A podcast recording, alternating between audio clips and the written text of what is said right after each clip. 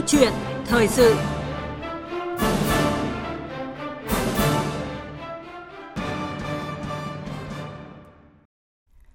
Thưa quý vị và các bạn, sau thời gian dài nghỉ học vì dịch COVID-19, từ hôm nay đa số học sinh đã được quay trở lại trường học. Trong bối cảnh dịch bệnh COVID-19 vẫn tiềm ẩn những nguy cơ lây nhiễm, thì công tác giảng dạy và học tập ở các cơ sở giáo dục như thế nào để vừa đảm bảo an toàn, vừa đảm bảo nội dung kiến thức đang là mối quan tâm hàng đầu của xã hội. Cùng với công tác phòng chống dịch, các nhà trường thì cần có kế hoạch à, ra sao để có thể là ổn định việc dạy và học, chấn chỉnh nền nếp học tập. Cách đánh giá học sinh thì à, có sự thay đổi như thế nào và cơ chế nào cho giáo viên khi phải dạy tăng ca, à, tăng tiết do mà thực hiện chia tách lớp. Câu chuyện thời sự ngày hôm nay sẽ giải đáp những băn khoăn này với sự tham gia của Phó Giáo sư Tiến sĩ Nguyễn Xuân Thành, Vụ trưởng Vụ Giáo dục Trung học, Bộ Giáo dục Đào tạo. Và quý vị quan tâm có ý kiến muốn trao đổi với vị khách mời, hãy gọi đến số điện thoại là 0243 934 1040 và 0243 934 9483. Xin được nhắc lại hai số điện thoại 0243 934 1040 và 0243 934 9483. Và sau đây, xin được mời biên tập viên Lê Thu cùng vị khách mời bắt đầu câu chuyện thời sự. Vâng, xin cảm ơn biên tập viên Hoàng Ân và biên tập viên Phương Anh ạ. À, trước hết xin cảm ơn Phó Giáo sư Tiến sĩ Nguyễn Xuân Thành đã tham gia chương trình hôm nay ạ. À, vâng, xin à, chào các biên tập viên và xin chào quý thính giả của Đài Tiếng Nói Việt Nam. Thưa ông, vừa rồi thì đã có một số địa phương cho học sinh đi học trở lại, một số địa phương thì ưu tiên khối cuối cấp như là lớp 9 hay là lớp 12. Và hôm nay thì nhiều địa phương đã trong cả nước đã cho học sinh đi học trở lại bắt đầu từ ờ, trung học cơ sở. Trong cái giai đoạn mà giao thời khi mà dịch chưa chấm dứt như vậy thì ờ, về phía Bộ Giáo dục và Đào tạo có những cái chỉ đạo như thế nào để đảm bảo an toàn cho học sinh cũng như là giáo viên của nhà trường ạ? Vâng, về công tác chuẩn bị thì Bộ cũng đã có những hướng dẫn từ vệ sinh trường lớp và các công tác chuẩn bị về kế hoạch giáo dục cũng đã làm. Thế rồi là cái việc uh, hướng dẫn các thầy cô để hướng dẫn các, các em học sinh thì cũng đã các trường đã chuẩn bị rồi. Uh, học sinh thì cũng đã được chuẩn bị cái tâm lý để mà cùng với phụ huynh chuẩn bị tốt các cái điều kiện cho con đi. Yeah. Dạ. Uh, bây giờ vấn đề là khi các con đến trường là chúng ta phải làm thế nào đó để tất cả những điều chúng ta đã chuẩn bị sẽ được thực hành một cách là đầy đủ, đúng cái quy trình ở trong nhà trường để bảo đảm cái sức khỏe cái an toàn của các em học sinh và các thầy cô giáo trên hết sau đó là chúng dạ. ta sẽ tổ chức học tập sao cho nó đạt hiệu quả tốt. Dạ vâng ạ. À, thưa ông, một trong những cái khó khăn khi mà chúng ta thực hiện những cái khuyến cáo của Bộ Y tế và Bộ Giáo dục đó là chia tách lớp và chia ca để giãn cách học sinh có những cái khoảng cách phù hợp á, để đảm bảo an toàn cho các em hơn. Và nhưng mà cái điều này lại đặt ra những cái khó khăn khác trong công tác dạy và học. Đó là phát sinh cái việc mà giáo viên sẽ phải dạy tăng tiết khối lượng công việc có những nơi là tăng gấp đôi ạ. Xin ông cùng uh, thính giả nghe một số ý kiến sau đây ạ. Cái lượng công việc của các thầy cô là đương nhiên là phải tăng gấp đôi. Một cô dạy 19 tiết thì hiện tại phải dạy là 38 tiết trên một tuần. Chia đôi lớp, cái công việc của giáo viên là sẽ gấp đôi lên chúng tôi là phải thức khuya hơn và phải dậy sớm hơn để đảm bảo vệ sinh trường lớp cùng với học sinh cũng như là hướng dẫn công tác học sinh bắt đầu vào trường như thế nào. Cũng phải sắp xếp lại hơi bị với lại chi viện giáo viên ví dụ như cũng yêu cầu giáo viên các cái, cái à, ở khối khác chi viện và tiếp với giáo viên khối 9 khối 12 tăng tiết dạy của các thầy cô ví dụ như một tiết các cô có thể dạy cho một lớp nhưng một lớp bây giờ có thể chia làm đôi thì các cô sẽ dạy thành hai tiết đối với hai lớp như vậy Vâng, đây có lẽ là một cái khó khăn chung của rất là nhiều trường hiện nay ạ. Vậy thì ông Nguyễn Xuân Thành nhìn nhận vấn đề này như thế nào ạ? Ờ, về việc này ấy, thì uh, chúng tôi cũng đã có những cái uh, hướng dẫn cũng có khuyến cáo. Uh, trước hết là chúng ta phải đảm bảo cái an toàn tuyệt đối cho học sinh và thực hiện cái yêu cầu về giãn cách mà hướng dẫn của Bộ Y tế đã nói rõ rồi. Yeah. Dạ. Uh, vì vậy cho nên là khi sĩ số của học sinh của chúng ta trên lớp còn đông, cho nên là cái giải pháp của các cái nhà trường, các địa phương cũng tương đối là linh hoạt để đảm bảo phù hợp với cái điều kiện của các nhà trường. Thế thì uh, qua ý kiến của các thầy các cô thì uh, nếu như mà một lớp mà đông mà các thầy các cô phải chia làm làm đôi. Yeah. Dạ. Thế thì uh, nếu như chúng ta dạy tất cả đúng theo cái cái thời gian trên lớp thì rõ ràng là một thầy cô dạy một môn học sẽ phải dạy gấp đôi cái số tiết lên. Thì điều này cũng là cái điều hết sức khó khăn. Nó khó khăn mấy cái là một là bản thân thời gian của các cô bố trí thế nào. Hai nữa là khi dạy như thế thì sẽ phải tăng giờ và như vậy thì tất cả những điều này là các nhà trường nêu lên những ý kiến là xác đáng yeah. Dạ. thì chúng tôi cũng có cái ờ, hướng dẫn có cái khuyến cáo với nhà trường là trong cái thời gian mà học sinh bắt đầu đi đi học trở lại đấy thì chúng ta vẫn phải duy trì những cái hoạt động mà khi học sinh ờ, còn đang ở nhà, thí dụ như vẫn phải dạy qua internet trên truyền hình để phối hợp, rồi hướng dẫn cho các con phải biết tự học, tự nghiên cứu sách giáo khoa ở nhà. Và chính vì vậy cho nên tùy vào điều kiện của các nhà trường mà các thầy cô phải tính toán. Chẳng hạn như là nếu điều kiện ta không cho phép về cái đội ngũ giáo viên có thì giờ, thì chúng ta sẽ phải để cho các con đến lớp luân phiên. Nhưng mà là cái thời gian học ở trên lớp cũng được giảm đi bởi vì chúng ta có một khoảng thời gian là các con ở nhà được hướng dẫn để tự học và như thế vừa đáp ứng được yêu cầu là các con được hướng dẫn tự học để tăng cường cái cái khả năng tự học của con, vẫn duy trì tiếp cái quá trình mà con đang ở nhà, đồng thời cũng giảm được cái áp lực mà khi mà chúng ta phải dạy ở trên lớp rất là nhiều thời gian như vậy, thì đó chính là những cái mà các nhà trường nên quan tâm để mà có thể có những bố trí sao cho nó phù hợp với cái điều kiện thực tiễn của nhà trường mình. Vâng, với cái bối cảnh dịch bệnh hiện nay thì các nhà trường vẫn nên kết hợp dạy trực tuyến và dạy trực tiếp đúng không ạ? Ưu tiên những cái lớp nào mà cần có những cái khoảng thời gian học trực tiếp thì ờ, sẽ sắp xếp lịch cho phù hợp ạ. Và tôi xin nêu một cái khó khăn nữa. Học sinh thì được nghỉ ờ, khá là dài rồi. Từ Tết đến giờ thì ờ, tất cả các khối học đều đã nghỉ. Và khi mà quay lại trường thì ít nhiều cũng có những cái bỡ ngỡ. Theo ông các trường phải làm như nào để chấn chỉnh và ổn định nền nếp học tập cho các em ạ? Trong cái hướng dẫn của Bộ thì chúng tôi cũng đã có cái tính toán trong cái giai đoạn mà các con phải nghỉ học ấy. Thì bộ hướng dẫn là khi mà tổ chức cho các con được học qua internet hoặc là trên truyền hình hoặc là có những nơi khó khăn thì các thầy các cô còn trực tiếp giao bài cho các con để mà các em học sinh được được tự học cái phần kiến thức ở ở, ở, ở chương trình mà khi không có điều kiện đến trường. Trong cái hướng dẫn đó thì khi quay trở lại trường các nhà trường cũng phải bố trí cái thời gian để ôn tập rồi bổ sung rồi củng cố kiến thức cho các con khi mà các em đã đã học ở ở, nhà đấy yeah. Dạ. để qua cái hình thức đó thì chính cái giai đoạn mà bố trí một cái khoảng thời gian để ôn tập để bổ sung để củng cố kiến thức đó cũng là đồng thời ờ, để xem các con các em khi mà học qua internet trên truyền hình ấy, thì kiến thức cần cái cái gì để đảm bảo củng cố chắc chắn kiến thức này và thời gian đó cũng chính là thời gian để cho các em học sinh bắt đầu quay trở lại cái nền nếp học tập và sau đó thì thực hiện tiếp cái chương trình Vâng, như ông đã nêu thì à, ông cũng đã gợi ý một số cách mà để trường có thể à, sắp xếp kế hoạch học tập rồi cũng như là thời khóa biểu cho phù hợp với điều kiện à, học tập hiện nay ạ. Tiếp theo đây thì xin mời ông và quý thính giả nghe ý kiến của ông Đỗ Văn Lợi, Phó Giám đốc Sở Giáo dục và Đào tạo Hải Phòng và thầy Cà Ngọc An, giáo viên trường Trung học cơ sở Thanh Yên, xã Thanh Yên, huyện Điện Biên.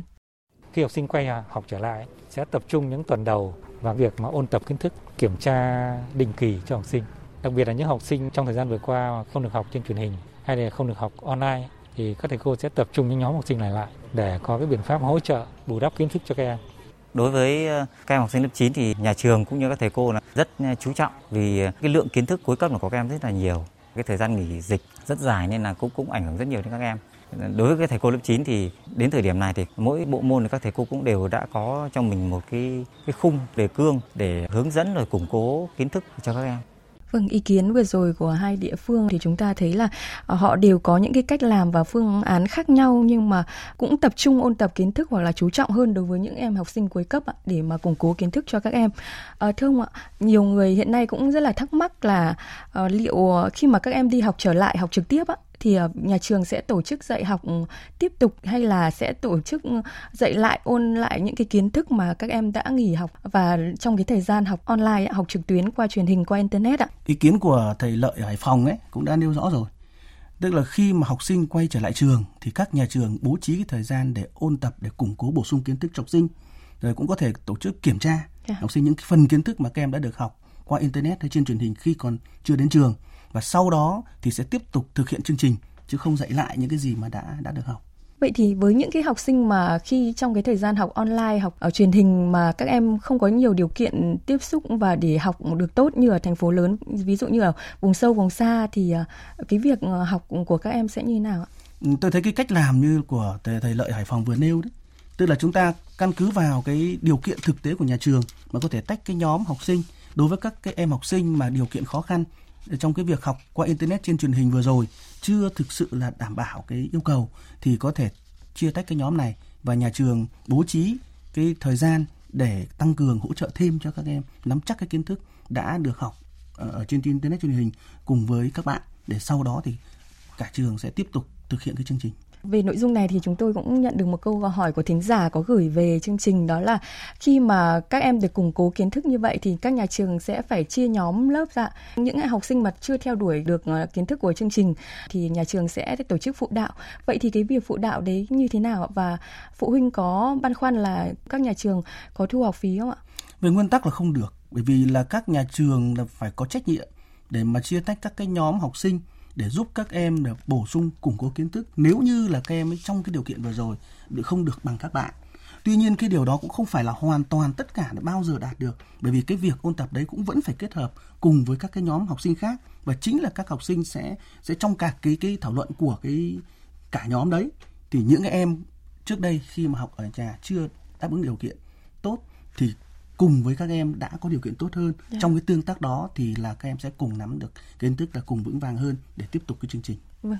Một cái điều rất là quan trọng nữa đó là cái công tác kiểm tra đánh giá. Cái phương pháp kiểm tra đánh giá sẽ như thế nào để mà ờ, đảm bảo công khai minh bạch đánh giá đúng năng lực của học sinh ạ? Một là cái kiểm tra ờ, thường xuyên trong cái thời gian mà học ờ, khi các con chưa đến trường thì cái đó đã được bộ hướng dẫn rồi. Bây giờ đến trường thì ôn tập cho các em củng cố kiến thức cho các em và sau đó thì tổ chức kiểm tra định kỳ Đấy, các bài kiểm tra định kỳ như thế này và khi các các em được ở ôn rồi được yeah. bổ dạ. sung kiến thức rồi kiểm tra định kỳ thì cái công việc nó trở lại bình thường và như thế thì cái bài kiểm tra đó sẽ đảm bảo được cái yêu cầu về kiến thức cũng như là đảm bảo sự công bằng công khai và minh bạch trong cái việc kiểm tra kiến thức của các em Vâng, như ông nói là Bộ Giáo dục và Đào tạo cũng đã có quy định là các trường tổ chức dạy à, qua uh, truyền hình, qua internet có thể tổ chức kiểm tra thường xuyên cho học sinh bằng các hình thức linh hoạt đúng không ạ? Uh, riêng bài ca kiểm tra định kỳ thì phải thực hiện khi mà học sinh quay trở lại trường sau cái đợt nghỉ này ừ, như vậy là khi mà các em đi học trực tiếp trở lại thì giáo viên sẽ thực hiện những bài kiểm tra định kỳ thì sẽ liên tục với mật độ dày đặc thì liệu điều này có gây áp lực cho học sinh không khi mà các em vừa đi học trực tiếp trở lại? Cái chương trình thì bộ đã hướng dẫn ờ, tinh giản nội dung. Và với cái ờ, thời gian mà đã, cái cái số lượng mà cái kiến thức ừ, cái nội dung ấy đã được tinh giản thì tương ứng với nó, cả số lượng các cái bài kiểm tra định kỳ cũng đã được bộ hướng dẫn để mà thực hiện sao cho nó phù hợp. Thế thì với cái khoảng thời gian của chúng ta còn lại từ giờ đến thời điểm kết thúc năm học là trước ngày 15 tháng 7 thì chúng ta còn khoảng 10 tuần. Và trong khoảng thời gian đấy còn đủ thời gian để mà các nhà trường bố trí cái kế hoạch tổ chức dạy học chương trình mà chúng ta đã tinh giản rồi. Thế thì cũng không và số lượng bài kiểm tra định kỳ thì cũng đã được giảm rồi. Cho nên là cũng không thể ờ, hình dung được là một cái sự dày đặc đâu. Yeah. và trong các môn học là vẫn phải hài hòa giữa việc dạy học uh, ôn tập kiến thức này dạy kiến thức mới này và thực hiện các cái bài kiểm tra định kỳ theo những quy định mà bộ đã hướng dẫn Dạ vâng. Một cái điều mà tôi muốn đặt ra nữa là khi mà các em đi học trở lại thì rất có khả năng là những cái trung tâm gia sư và những cái lớp học thêm á, sẽ mở cửa trở lại khi mà trong bối cảnh à, dịch như này và chúng ta vẫn cần giãn cách á, Bộ Giáo dục và Đào tạo có những cái chỉ đạo gì và hướng dẫn gì về việc này không ạ? Các cái hướng dẫn về an toàn uh, trong cái quá trình tổ chức hoạt động học của trường cũng như là các cái yêu cầu về giãn cách học sinh ấy, thì được áp dụng chung bộ đã hướng dẫn rồi và nếu như những cái đơn vị nào mà tổ chức các cái hoạt động học như thế này thì phải đáp ứng và tuân thủ theo cái yêu cầu đó và cái này thì chúng tôi cũng uh, xin uh, lưu ý là các bậc phụ huynh học sinh nếu mà khi mà gửi con đến những cái chỗ mà học như thế thì điều đầu tiên là phải đảm bảo quyền lợi về sức khỏe và an toàn cho các con của mình cho nên phải tham gia vào cái việc giám sát này yeah. Dạ. chứ không thể để mà có, có cái tình trạng mà chẳng hạn như là các uh, bậc phụ huynh đưa các con đi học rồi lại đông quá rồi lại không an toàn thì điều đó là là không được phép Dạ, vâng. Sắp tới thì chúng ta vẫn phải kết hợp học trực tuyến và học trực tiếp ạ. Và tôi thấy là một số trường cũng đang khá là lung túng khi mà xây dựng thời khóa biểu rồi kế hoạch học tập. Ví dụ là như trường của con nhà tôi ấy, là sẽ học là 246 ạ và 357 thì sẽ học trực tuyến như trước đây. Vậy thì theo ông các nhà trường phải xây dựng cái kế hoạch cụ thể như nào để kết hợp hai cái phương pháp này học một cách hiệu quả và không gây xáo trộn cho các em ạ? Việc xếp thời khóa biểu cụ thể thì phải theo cái điều kiện thực tế của các nhà trường. Tuy nhiên một cách chung ấy phải nói thế này, tức là khi mà học sinh đã được các nhà trường bố trí đi học xen kẽ như là nhóm này thì đi 246, nhóm khác đi 357 và như thế thì cái thời gian học ở trường các con đã giảm đi một nửa. Và với cái thời gian giảm đi một nửa như thế, đối với từng môn học thì các thầy các cô phải lưu ý cái việc hướng dẫn học sinh là ở nhà phải nghiên cứu trước, phải đọc trước bài, phải trả lời câu hỏi gì, phải viết được cái báo cáo gì, phải làm được cái bài tập gì yeah. Dạ. và sau đó cái thời gian trên lớp là dành để mà yêu cầu các con báo cáo rồi trả lời những câu hỏi đó rồi củng cố cái kiến thức thêm cho con và khẳng định hay là chốt cho các con những cái phần kiến thức mà con phải nhớ và như thế thì vừa là giảm được cái thời gian ở trên lớp nhưng mà đồng thời cũng lại tăng cường được cái năng lực tự học của học sinh đúng như là những hướng dẫn về đổi mới phương pháp và hình thức tổ chức dạy học mà bộ đã hướng dẫn trong những năm vừa qua. Dạ vâng ạ. Tôi có một câu hỏi của thính giả cũng gửi về chương trình như này ạ. Hiện nay uh, dịch như vậy và các em đi học trực tiếp trở lại thì uh, các nhà trường có nên tổ chức um, học bán chú không ạ? Hai buổi một ngày ạ. Khi mà các em ở lại trường và ăn bán chú ạ.